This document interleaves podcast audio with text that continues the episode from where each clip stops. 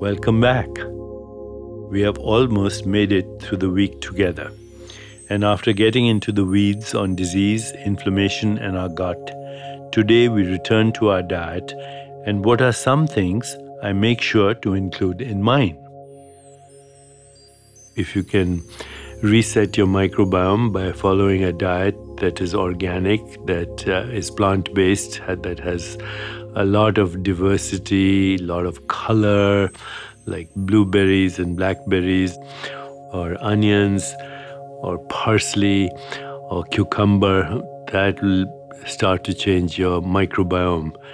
Just avoid uh, refined, manufactured, processed food which has hormones or antibiotics that'll cause inflammation.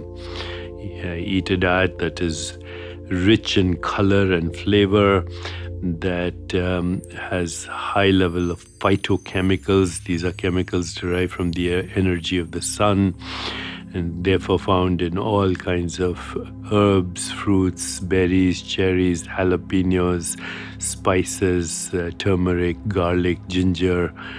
And you'll start to see an immediate shift in how you feel and how energy comes into your body and how your body starts to feel joyful and energetic.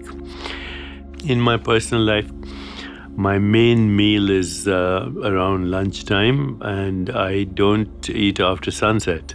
So, almost every day, I do an intermittent fast, which lasts from sunset to after sunrise.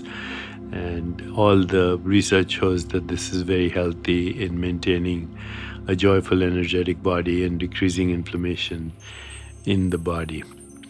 But beyond what we know as a healthy diet, there is new technology being created to measure what's really best for our microbiome, which may completely change our understanding of a healthy diet as we know it.